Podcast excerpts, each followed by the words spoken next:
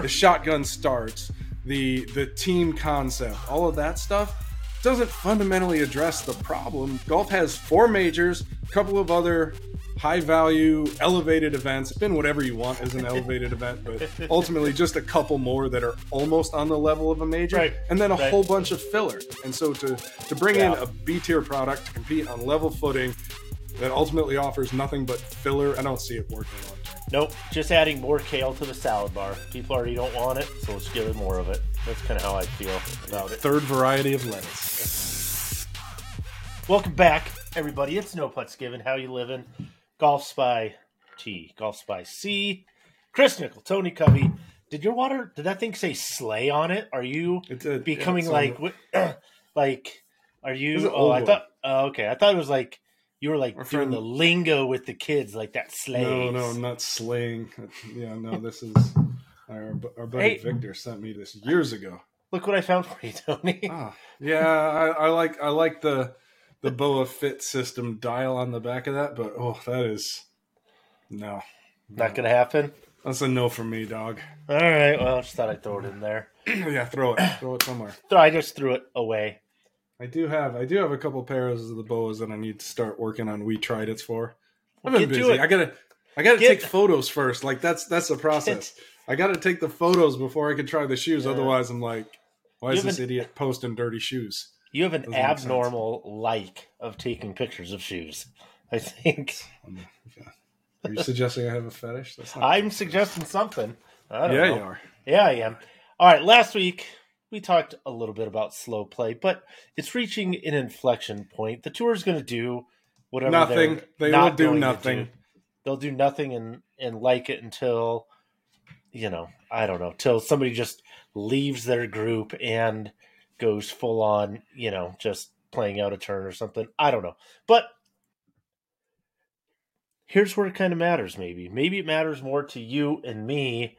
And do we have a slow play problem on the courses that you and I play on the weekend? What, if anything, can be done about that? So, is slow play an issue across the board, golf in general, not just golf on TV on weekends?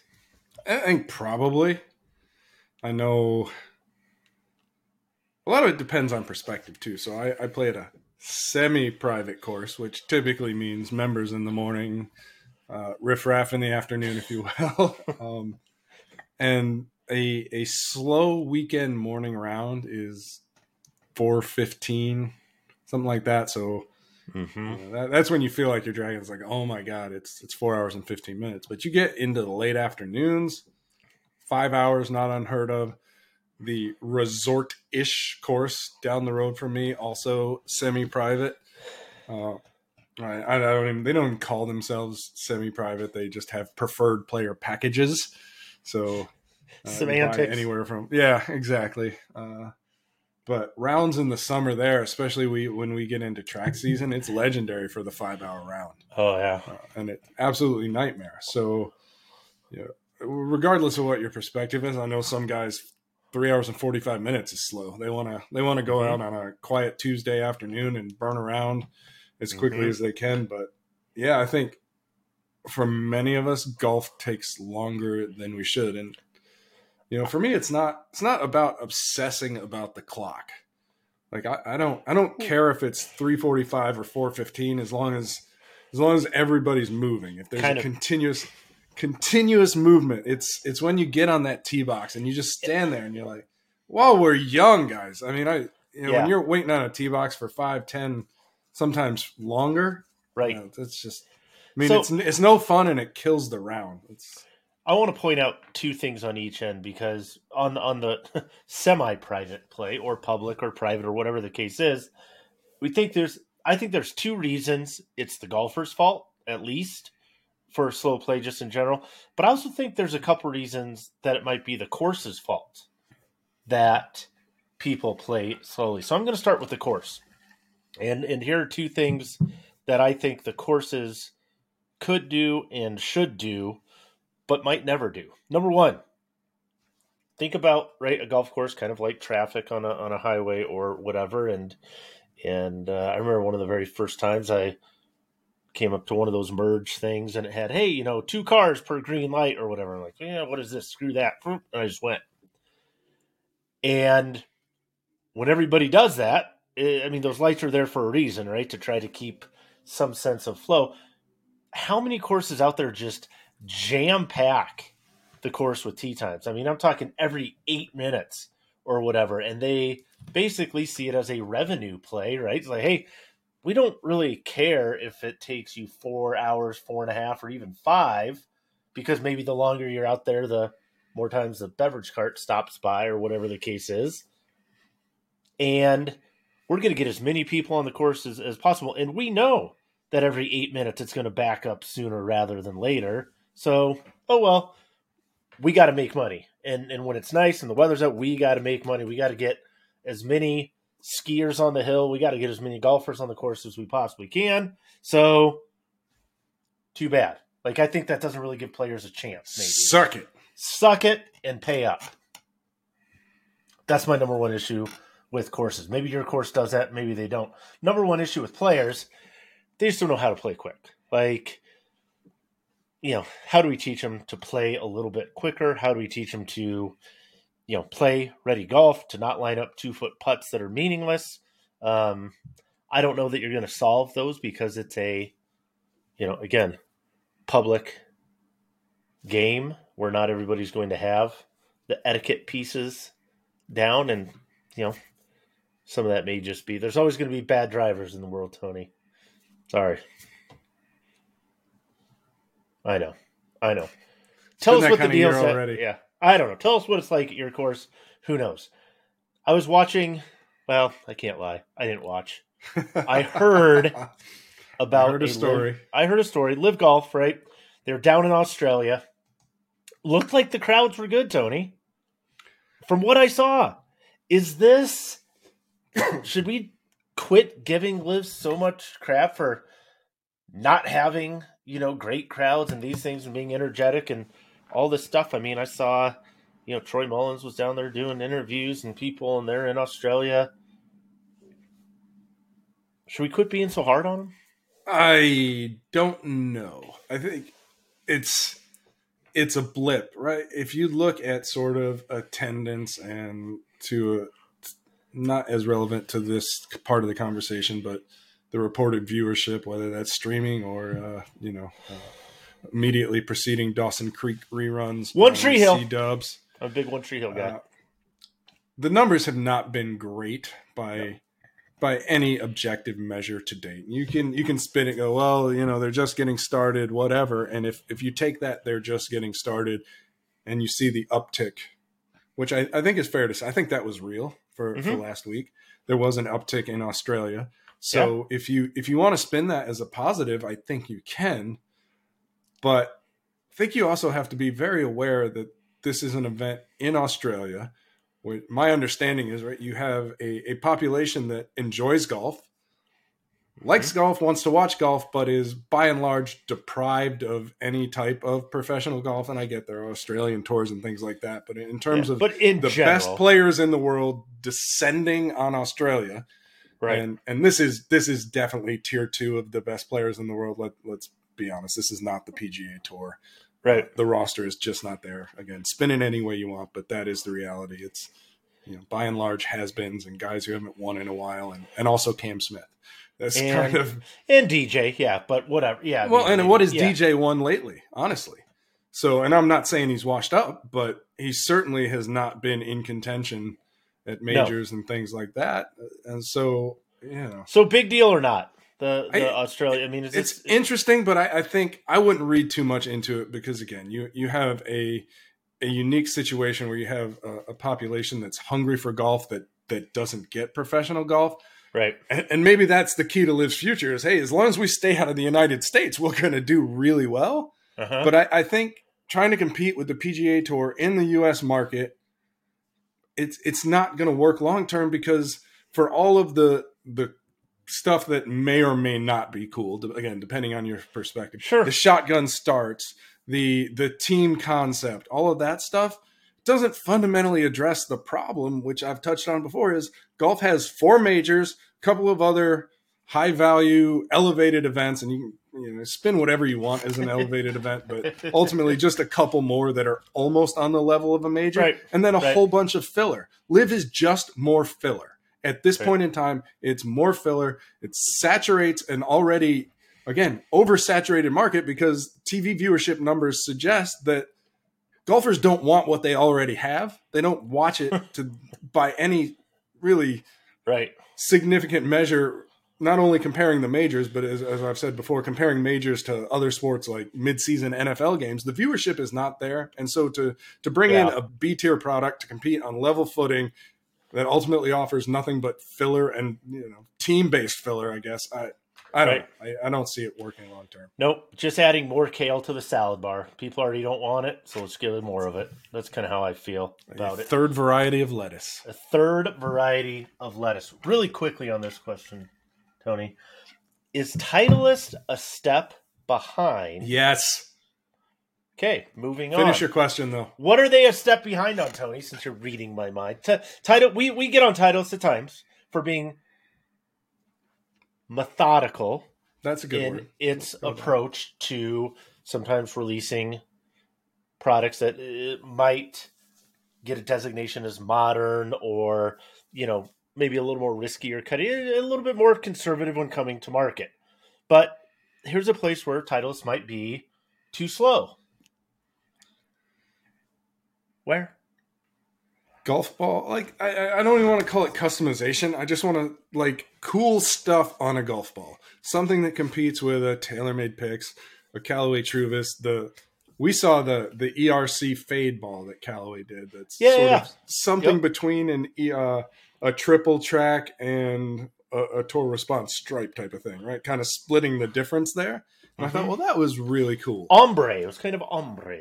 Right, and and TaylorMade with the my symbol thing, where and, Mhm. and ultimately, I hope you find that on a pick someday, where you can put anything you want, whether it's from a catalog or maybe even get to the point where you update your own design. Put that Right. on a Pix, something that that kind of makes the ball unique. It, it appeals to you on on more than just a quality level, which is is kind of a crazy thing to say because you know as of this date, based on ball lab results, nobody's matching Titleist for quality. Nope. But but give me something more interesting than you know a white ball or a yellow ball or What know, would even like if you could if Taylor if Titleist goes, hey, Tony, great call. Uh, what do you want on there? And what would be the first thing that you would want consumers to have access to, or the first thing that they would change because you told them to? Yeah you know I I think it's personal preference. Like of all the designs I've Well, seen, I know, but what's your personal preference? I, What I would kind of like the Pix approach. I really do like Pix, and again, like I don't like the necessarily the original design, but kind of that kind of that multiple markings, semi-symmetrical things on a golf ball that gives you something to look at and you can focus on when it's at address. I think it actually helps with that. Uh, I'm less concerned with like triple track and lining up putts, but you know, Yeah. that that's kind of where I'm at. I, I think, think it's Stripe is cool. I think it's because you play FIFA. I think Could that's be. what this all comes down Could to be. is that you actually like metric football better than golf, which I do. I think do. probably fair. I want a picture. I like the I like the TaylorMade my symbol. I like being able to put something in there. So when people, hey, what do you play? Oh, I got Titleist four. I'm playing Titleist two. I can be like, hey, I'm playing a Titleist Covey, and I could have your face like right on there. You know, be like, hey, I'm playing a, a Titleist Covey. I'm like, what? Boom, there it is, done. So Chicken wing. Titleist, if I'm you're listening, I'm playing the chicken we'll wing. see. Titleist Yeah, chicken wing. Titleist chicken. Yeah, I, I'd like to see them do something in it. I get it's not a priority, and it hasn't been a priority coming out of of Right. COVID when do something. demand far exceeded supply. But okay, that that's behind us. Do do, Do something, something. cool on the design front. Try it. Give me something. Yeah. I'm not a huge fan of subscription services in the world in general, but one thing we are seeing is kind of more of this idea of subscribe and save in the golf industry. I think it works some places, doesn't work in other places. Sometimes subscriptions get kind of the four letter word connotation because you feel it's like I think a Recurring subscription bills. recurring bills.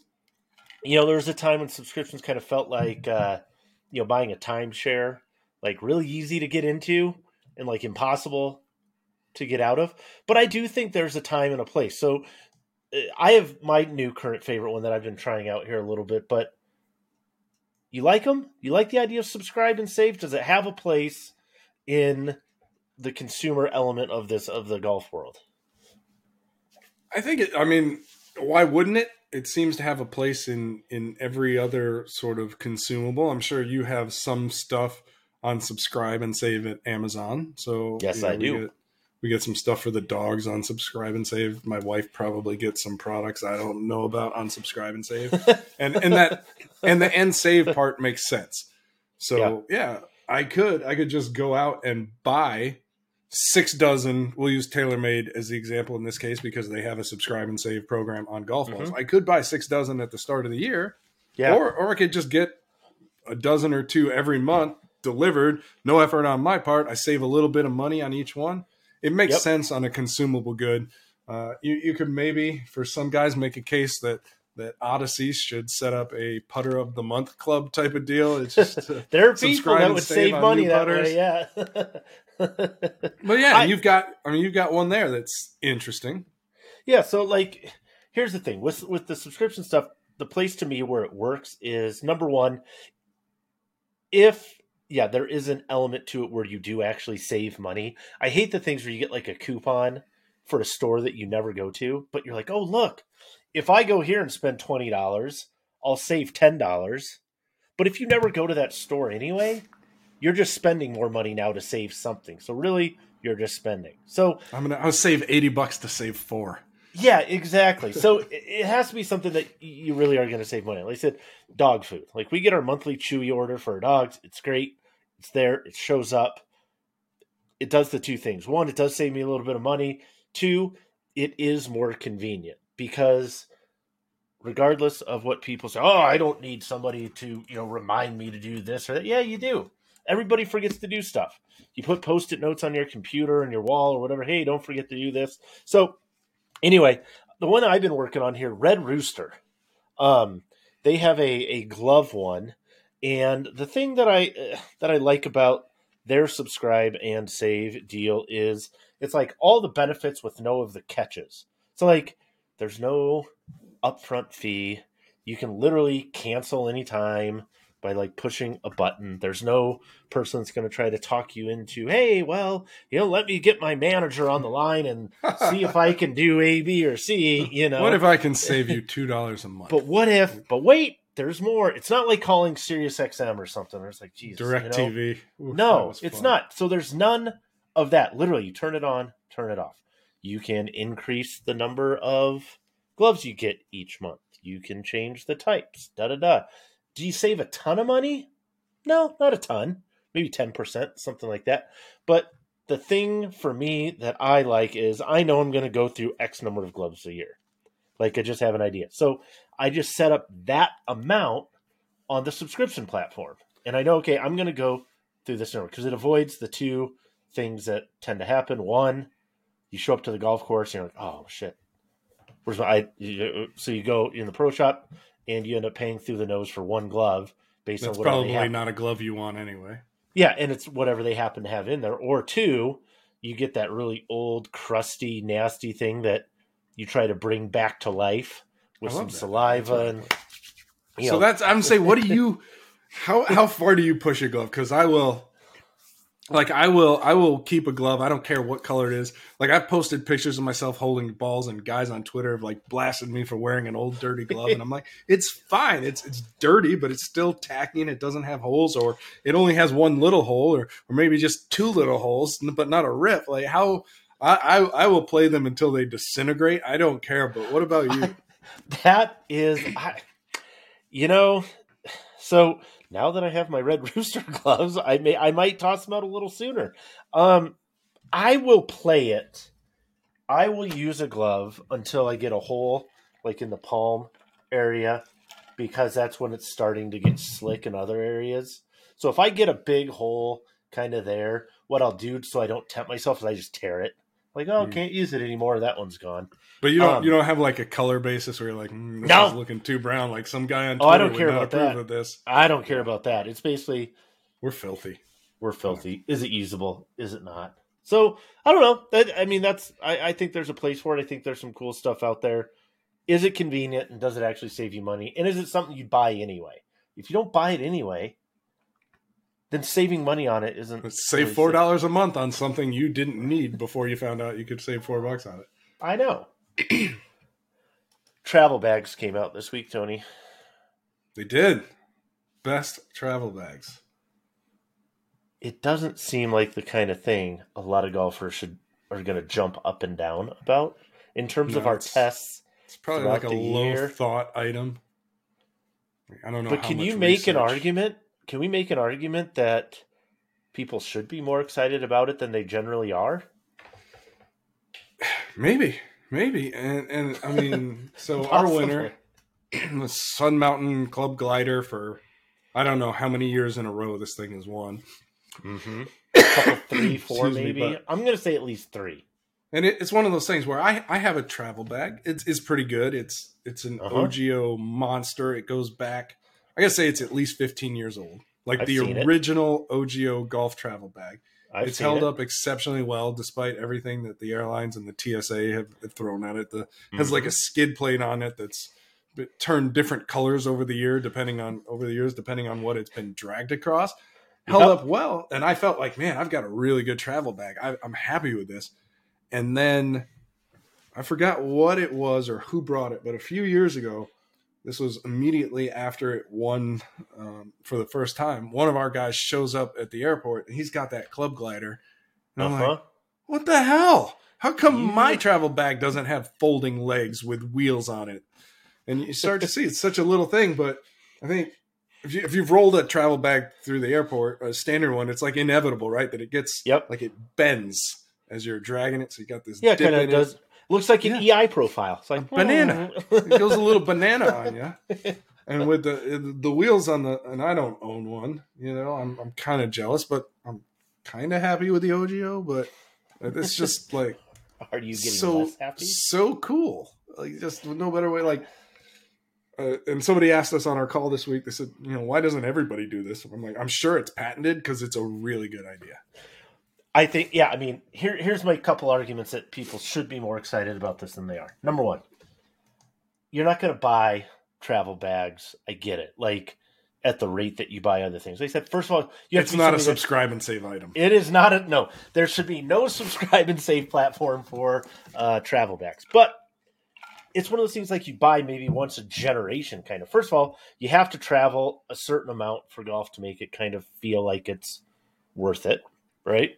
Um, secondly, it's like oh man, it's kind of like a nice thing, you know, a really nice set of rain gear. Like you don't really see the value in having a really nice one until you really really need it. And you convince yourself that as you're using something else that it's good enough to get by until you try something else. And you're like oh man. And that's kind of the experience.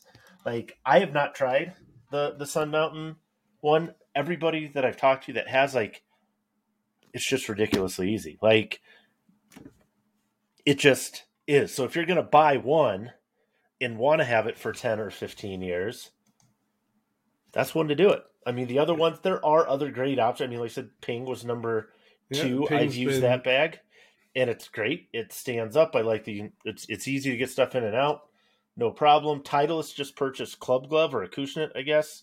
So you'll see those bags. I think that was like number four. Ogio, Mm, you know, where they're rocking and rolling. Ogio, um, their Alpha Max was number three. So again, you'll see some more similarities, but the best products that we t- seem to test that are kind of like that generationally really really good stuff solve a problem where it's like dang it how come like and they solve it in such a way that it it it separates itself right from the others where you're just like oh man And I'm, I'm looking That at the is- top five too, and so we've got you said Sun Mountain number one, Ping two, OGIO three, the Titleist slash Club Glove. Somebody asked why we didn't test Club, Glove, and I'm like, it's, it's here. It's just now an Acushnet brand, so Yep. we got it. And then the Vice fifth, and among the top five, the Vice is the Vice is the inarguable bargain at 180 bucks. right But the next least expensive, I mean, I guess you can call it a tie. I'm not going to split hairs over the difference between 339 for the Sun Mountain and 340 for the Ping, but it's a dollar larger point, you're you're getting what is habitually our best bag with you know, a cool feature that I think makes wheeling it around way easier, and it's it's among the the least expensive of the top performers. So, yeah, it seems like a. If I was gonna buy a bag, I, Yeah. it would be a no brainer to get that one. Just Yeah, if I was going to buy a not bag, only I'm our not- test, but seeing it and seeing people using it and just going, mm, Yep, no brainer. So maybe you are excited about it. I'm more excited about it. I think people should be more excited about it than If you if you can get excited about a travel bag, this is the one. Um, sure. Tony, what is coming up this summer? Little tease, quick tease. Yeah, we are. What do you What do you get to do this summer, Tony? That Yeah, that we are we are gearing it up, gearing up for our third. This will be the third time doing the robot ball test. So we are we are in the we are we are well into the planning phase right now. So it's going to So happen. we're It'll happen thinking- in July, July execute it results August, as soon probably. thereafter as possible, but August ish. Yeah, because we'll be testing into. You know, we won't be back until the beginning of the third week of July, and you know it's not. Yep. It's not typically a quick turnover. We try and do it quickly, but you can't just go. Yeah, here you go, half-ass, full blast. Oh no, nope, nope. Those are called embargoes. That's what we tend to tend to uh, see there. So here's something people get confused all the time, and and so maybe we can help with this. What's the difference between our ball lab that comes out generally pretty frequently Wednesdays often, and our biennial ball test? What's the difference? Because people continue to get this confused. Ball lab versus ball test. Yeah. So ball test is performance. That's where we're gathering launch and spin characteristics, uh, trying to look at some other things, height, trajectory in general, looking to see if there's anything, for lack of a more concrete term, wonky in the ball flight, which is, is something we see from time to time. Um, Wonky. sort of the the ball flight, for example, was one of the biggest clues we had to an off center core problem once Mhm. upon a time. What's Uh, so that's that's the ball test. That's your performance data. Performance. quality. The ball lab is quality. It's you know not we, we ideally we've got the performance data, but now we want to know how how good is a given manufacturer at making the same ball time and time and time again because Yeah. the the more deviation there is in the quality standard if the more sort of difference between one ball and the next the the less consistent that performance is going to be and in some cases you can have two balls from the same box right. that we would expect to perform appreciably differently from one another based on the fact that one of them is is kind of typical of what it should be and this one maybe not whether or not it's compression or sometimes we get balls that aren't round or we get balls that are are really big as odd and as that small. sounds, not all of them are around. Yeah, that's yeah so you get a variety we find a variety of things in ball lab as well and so Ball lab. think between the two we we paint a pretty good picture of yeah. of all things golf ball Ball Lab is not going to tell you what ball is best for you. That's where you care about performance characteristics, those things that we see in our uh, actual ball test, right? But what Ball Lab is going to tell you is once you find a ball that fits your game, how often are you going to be able to expect that level of performance from that ball? So, you know, we're 98% confident that you're going to see this ball perform like X, you know, over time. And like you said, kind of marrying those two pieces of data is kind of what we're what we're working towards moving forward. How many balls are we going to test, Tony? Just real quick. 50. Do 50 we have a number? 50. 50? just Five 50. zero. Five zero.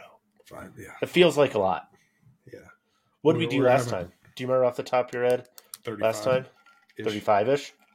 So this is darn near a 50% increase. yeah yeah we're uh we're we're gonna we're doing some things this is uh we're, Woo. we're getting creative to make this work and we have a way to make it work and so now we're like i said planning gonna gonna have some conversations with some manufacturers to see if you know what what what might be available to us in terms of balls that may Mm. not be On the market just yet. technically on the market at the time of testing. We'll see. So We'll see. Yeah, we're we're shooting Stay for 50 balls. Um, and with that 50, as you'd expect, we have a healthy number of we balls we feel, we meaning the My Golf Spy staff, we feel have to be tested. Yeah. And you know, that, that does take up a, a healthy percentage of the test pool. We we can't Mhm. not test a Titleist golf ball, for example. Right. Right. We Not going to happen. yeah, we we have to have the the big brands in there. Uh, Absolutely. but by and and certainly they haven't helped us by. I think it, they've helped the consumer, but they haven't helped us when when Bridgestone, for example, has four urethane models. When Titleist has, is it four, five, four, four urethane. but we have the tour, yeah. So tour speed or Oh no, five. Yeah, tour so Five. Titleist with five, and you've got you know TaylorMade two, Callaway three at least, and so uh, the big guys take up a lot of space. you're in already the into double digits pretty quickly there. Yeah. Oh yeah, and so but we will the the we hope I guess hopefully people find this exciting or cool, but uh, the plan is we know we're going to have X number of slots available for the for hey you know th- this could be interesting. We don't know if we need to test this or not, so. Yep. I, I think we'll get to the point where we'll be able to have the the readers vote on some balls and ultimately Oh, help us make the decision as to which which balls round out the test. So yeah. we shall see. TBD. TBD. Do you have your running shoes on, Tony? I do not. Well, you're going to need them because it's speed golf time. Okay. Let's go. Let's go. Yeah. All right. Can't wait till we get some intro music into here. On a scale of 1 to 10, how big of a deal is Uneekor purchasing a good chunk of Evnroll? We got mergers and acquisitions. Uneekor Tech Company, South Korea, purchased Six. a big chunk. Six. Six? Yeah, I'm kind of a barely like it's not nothing, but it's not super super compelling. Seventy percent stake in Evnroll.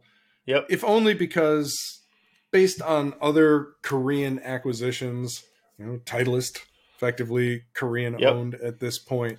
Um, who else? I slipping my mind. We just wrote it up here. TaylorMade. What's- there we go. That's what I was going for.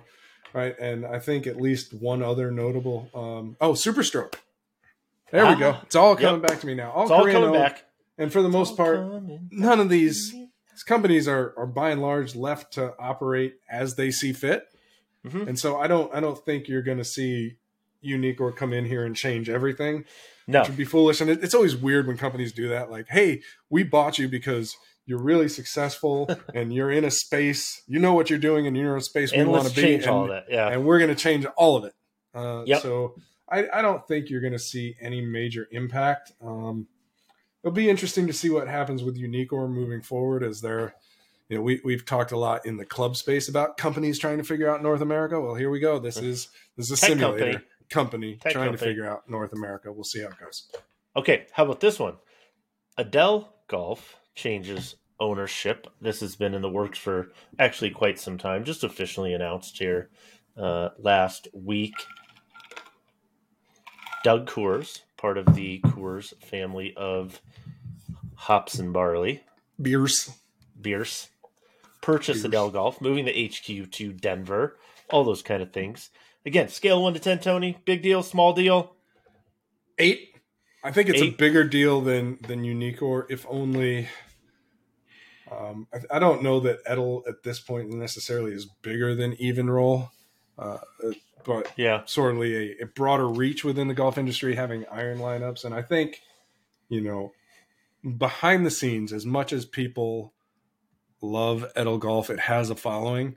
Behind the Mhm. scenes, it was kind of dysfunctional. I think that's fair to say. if you walked it's it was the really cool looking house and you're like man they got some cool stuff going on. The roof this that whatever.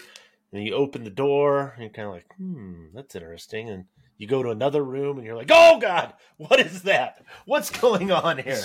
Like the, Uh, the equivalent of an episode of Hoarders, right? yeah we're like oh, all right so I think, yeah, I think that with with new management and presumably a new Yeah. direction makes sense under that management. There's an opportunity for that company to to do some Mhm. things that I think it it probably wasn't, couldn't, didn't, whatever you want to use, didn't in the past. So bigger deal. Yep. Bigger deal. And Doug uh, Coors, I know him reasonably well.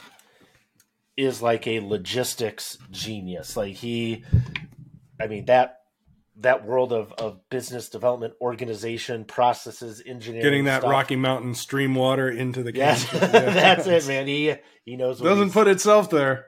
he's no he knows what it's. All right, two more real quick. Yeah.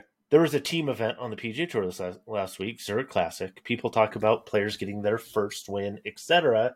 Should players get the same number of exemptions and benefits from winning a team event as they do an individual event?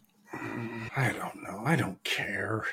I just don't care. No. All right, then I'm no, that, half as many. Half as many is- because two guys, half a win each, half as many. perfect. Done. I Math. agree. I, just mathed it. You just mathed it. Last question. Tony, why do t- two piece balls even exist? Why do we have two piece balls? Because golfers are some golfers are too cheap to buy good balls. That's it. For preference. It's Preference. Simply And a that preference. preference being I want Not to spend as little as possible. Or yeah, or I want a, a uh, I want a bright blue ball, or I want a super soft ball. As soon as you go to two piece, you are sacrificing performance for some other preference, and I don't understand that. So is it fair to say the only reason to purchase a two piece ball is either a cost issue or it has some other element of preference It's all that I can buy into? One hundred percent preference, zero percent performance. And I know somebody's going to argue, "Well, I play better." Well, Whatever. Eh, No. Shut up. Yeah, no, you don't. You actually don't. You just don't No. know it yet, Yeah. which is totally fine. Convince yourself of anything, but it's false. You can. And ladies and gentlemen, that's it. Golf by T, Golf by C. No Putts Given. We're out.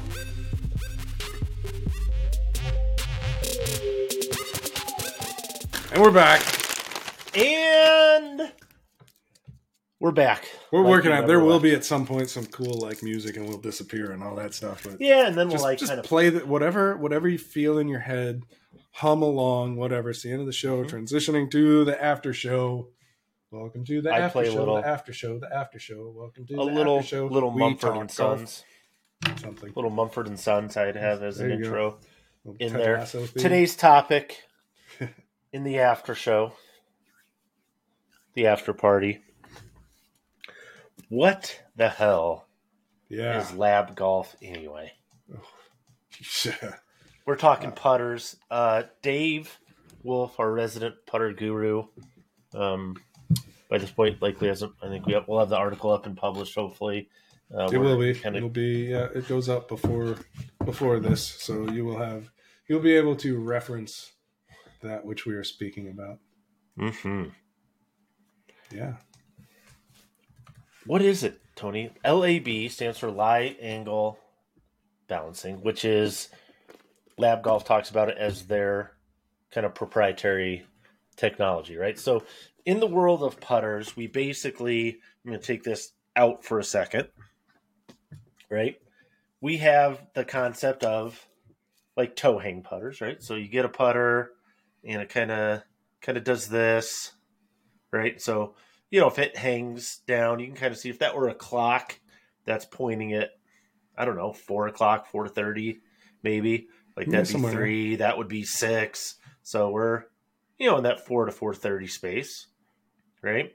And you have putters with varying degrees of toe hang, and there are companies, right, that would say, hey, you want to match up that amount of toe hang with kind of the natural arc of your stroke. Ping is big on this, right? I'm a every time I've been with Ping, I am a mild or kind of slight arc stroke. So I have a natural tendency to want I believe that is the most common stroke type. And you I have would many imagine. guys. You have many guys who believe that they're straight back, straight through, but that is actually the least common. So You tend to be a pretty strong arcing guy, from what I recall. I believe it's largely a setup issue, but yeah. you, you are so we kind of have that idea, right? And then second idea being kind of a face balance one. Like if you take your putter out, and I don't have a face balance one here handy, but if you hold it again and just let it balance on its own, that face points straight up. And again, we kind of have that as a face balanced model. Tony's Oh yeah, there you go. There you go. Let's see. Yes. Does it have a little toe hang to it? Eh, Just just, a a, fraction. But Just yeah, more or less face balanced. All right. Just a tick So- on the PXG warthog. You can call it a. They can call it a blackbird, but that's a warthog. It's a Anyway, toast. warthog. Anyway, We we know what it is. I digressed as per usual. But those have been kind of the two, right, dominant, fitting kind of parameters or categories of putters uh, over time. Very quickly before we move on, Tony, can you see that if I hold that up closer? Do you see what that is? it says Mills. Yep, TP Mills. Do you see the picture on the on the toe? Is that what is that? It's an Odyssey swirl in his state of Alabama. Remember when Odyssey signed TP Mills for like two minutes? Oh yeah, yeah. No, that was like that was big news for forty-seven seconds. Yeah, he had made like five prototypes. Here's one of them. Oh, Yeah, who knew? Uh, then we get to this other space in putters where you'll hear different things, right? So I'm going to throw in some company names at you. Uh, you have, you know, you got low torque, no torque, zero torque. Um, companies will talk about toe balanced. So we just in the previous show we talked about David Edel or Edel putters. They talk about different balance points. You have, I mean, my gosh, uh, axis one. The whole, their whole idea is that it spins on one axis, kind of thing. Um, but talking about lab golf, so again, I'm I'm kind of holding that putter in the same way. Like now, before you know, we had putters that did this little face, some that sat straight up, and now this one is balanced with the face toward the target. Um, we saw a little bit of that, something similar. Again, I'm not going to say it's exactly the same, but uh, Evnroll had a putter with kind of their zero model last year, the EV zero or the ER zero. Kind of had that face forward technology, that idea. What's the purpose of that, Tony? Why on God's green earth would somebody create a putter that has more or less this type of balance orientation to it? I mean the idea is right. It takes the rotation out of the putter head. Is that is that how it's supposed to play? Yeah. It's the little thing that they swing around. It's mesmerizing when they put like a Cameron in that little device in it. I don't what do they call it? The revolver or something? Rev- Revealer, something. revolver. Yeah. Revealer, yes, and it just kind of, it's yeah, it can lull you. yeah, it's, it's it's almost comforting, especially if it's not your putter uh, that's twirling around like that. So yeah, that's the whole idea, right? Is to to keep the face, the putter itself, from twisting and turning through the putter stroke. So the way, yeah, the way that I understand it, and, and I'm sure you know there are more technical terms using ter- you know physics and and stuff like that, but um, the way that I understand it and what I've noticed in in terms of using it is throughout the putting stroke, the face does want to just stay square to your target line the entire time. So I, I kind of think of it like if you were to you know ha- have a situation where like let's say you were out in the backyard and it had snowed a bunch and you just created like a little path for your putter head it would never deviate from that little path. Like it just stays right in there. And it doesn't open doesn't close. The idea being right then it's it's going to be easier for you to start it online if you're not letting the club open, getting it to close, and, and right, we're trying to keep that face angle consistent at impact. I don't want to say like zero degrees at impact because you know that's hard. There, a lot of really good putters are either you know one degree open, one degree closed, whatever, but they're just that all the flipping time, right? So the idea is to get that face angle as consistent at impact as possible. So, I mean, to me, that part makes sense, right? Like, if I'm going to open a door, close the door, and then let the door swing through, well, what if I just didn't open it? Like that makes sense to me. I don't know. Does that make it's sense kind of like you? a quiet hand kind of thing, right? Like it just Yeah, I don't. I mean, it, it's interesting. I've never, I've never used one myself more than just messing around on the putting green. Which one? And that's the other thing with mm-hmm. Lab. Everything ideally is to some measure fit for the golfer. It's not like any Right. off the rack thing, and so I don't have any way of knowing if the ones I tried fit me or not. Uh, Right. Kind of an interesting feel in the hands. Um, More Yep. so than that, um, shall we say, interesting to look at. I mean, these are not Absolutely. Absolutely. these are not I mean, conventional shapes. Um, No. I mean, you could No. argue that's loosely based on a fang, but very mean- loosely. Yeah, and what's I mean, it's it's interesting, right? Because I think of any place within the golf industry on equipment, less traditional approaches or less traditional aesthetic aesthetics are all over the putter sphere, right? I mean, once upon a time, the two ball putter looked like what is that thing? Like you have a Volkswagen attached to the end of a piece of piece of metal, and you're going to putt with it, really? You know, now we got people using grips, broomsticks, you know, traditional blades, a lot of mallets uh, that are out there, a variety of different signs uh, of mallets. I think Brian Harman may still have like the largest putter by like square inches, uh, uh, you know, like out on tours. It's it, the thing's huge. So and this is one for me where I do, I I do put some stock into what the guys on our staff are playing, uh, mhm. because by and large, especially the guys at, at HQ, where you know they're testing between mallets and blades, sixty putters a year, uh, access to basically anything of consequence on the market. right, And what do we see? Well, Harry, before he went to Wilson, was playing a lab putter. Tried the lab putter, Mhm. fell in love with it. Philip, hmm same thing. Kind of like, oh, this looks weird. Ha ha ha. Oh, wait a minute. And Philip's got a lab putter. And I don't know if you're playing it, but you've got one. You seem to like it. Dave Wolf, in in the article, he, he freely admits that he was somewhat dismissive of lab. I would put myself in that that category. somewhat dismissive of lab golf as well. yeah, Uh, and and he seems to love it. Who knows if it's it's it's tough for anything to stick in Dave's bag because he's the ultimate putter hoe. Um, yeah. Well, that's true. but but the fact that he's like, yeah, no, this thing seems to really work. Um, hmm so you know, see, like I I don't know how you go about uh, choosing a putter. My process, by and large, is I you know go on site visits or events once, two, Sure. three times a year, and somebody fits me for a putter, or I steal a putter. And Yep. and that's what I play. That is the extent of thought, and it's like, all right, what was I fit for most recently? Cool, that's what's in the bag. Uh, Mhm. that that typically how it works for me. But I think if you're gonna put some thought into it and do it right, I mean, like I said, the guys, our guys seem to love these things, and I don't personally, from an aesthetic standpoint, I don't necessarily get it entirely, but we also You don't need to. no, and we did that. I mean, that was a thing we did. We haven't done it in a while, but several putter tests ago, we did it two years in a row where we Somebody's at my door. Hang on. okay. I don't know what they're doing.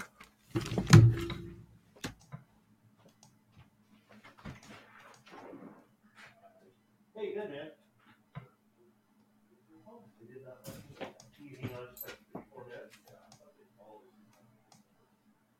Oh, interesting. Yeah, can you just hang on just a minute? Awesome, thank you.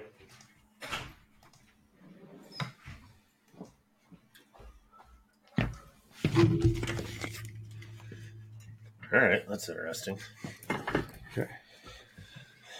So we haven't done it in a while, but several putter tests ago, we did this thing where we we not only had guys putt and we collected data and results and all that stuff, but we also had them mm-hmm. rank each putter on on the way it looked. Like what is from an aesthetic Right. standpoint, how much do you like Yeah. this putter? And there was an almost in many cases inverse relationship between looks and actual performance. So you know, at Right. that time we had some Scotties that didn't perform well for us. Guys loved the way it looked. They're like, oh, yeah, best putter. Oh yeah, Love it. yeah, yeah. And then we'd look But- and it was like 24th out of 30 for a given tester. And then we'd have things like the Ping Ketsch, for example, when that really Mm. caught fire. We guys Yeah. like, oh yeah, this is this is the ugliest putter I've ever seen in my life. And I'm like, yeah, well, guess what? It's three strokes better than anything else you tried. And so I'm I'm looking at this going, "Mm, no, but I'm also I've seen enough of our own data to suggest that the fact that I'm I'm going tells me that I actually have no idea how it would perform for me, and maybe some evidence to suggest that the more you hate it, the better it's likely to be.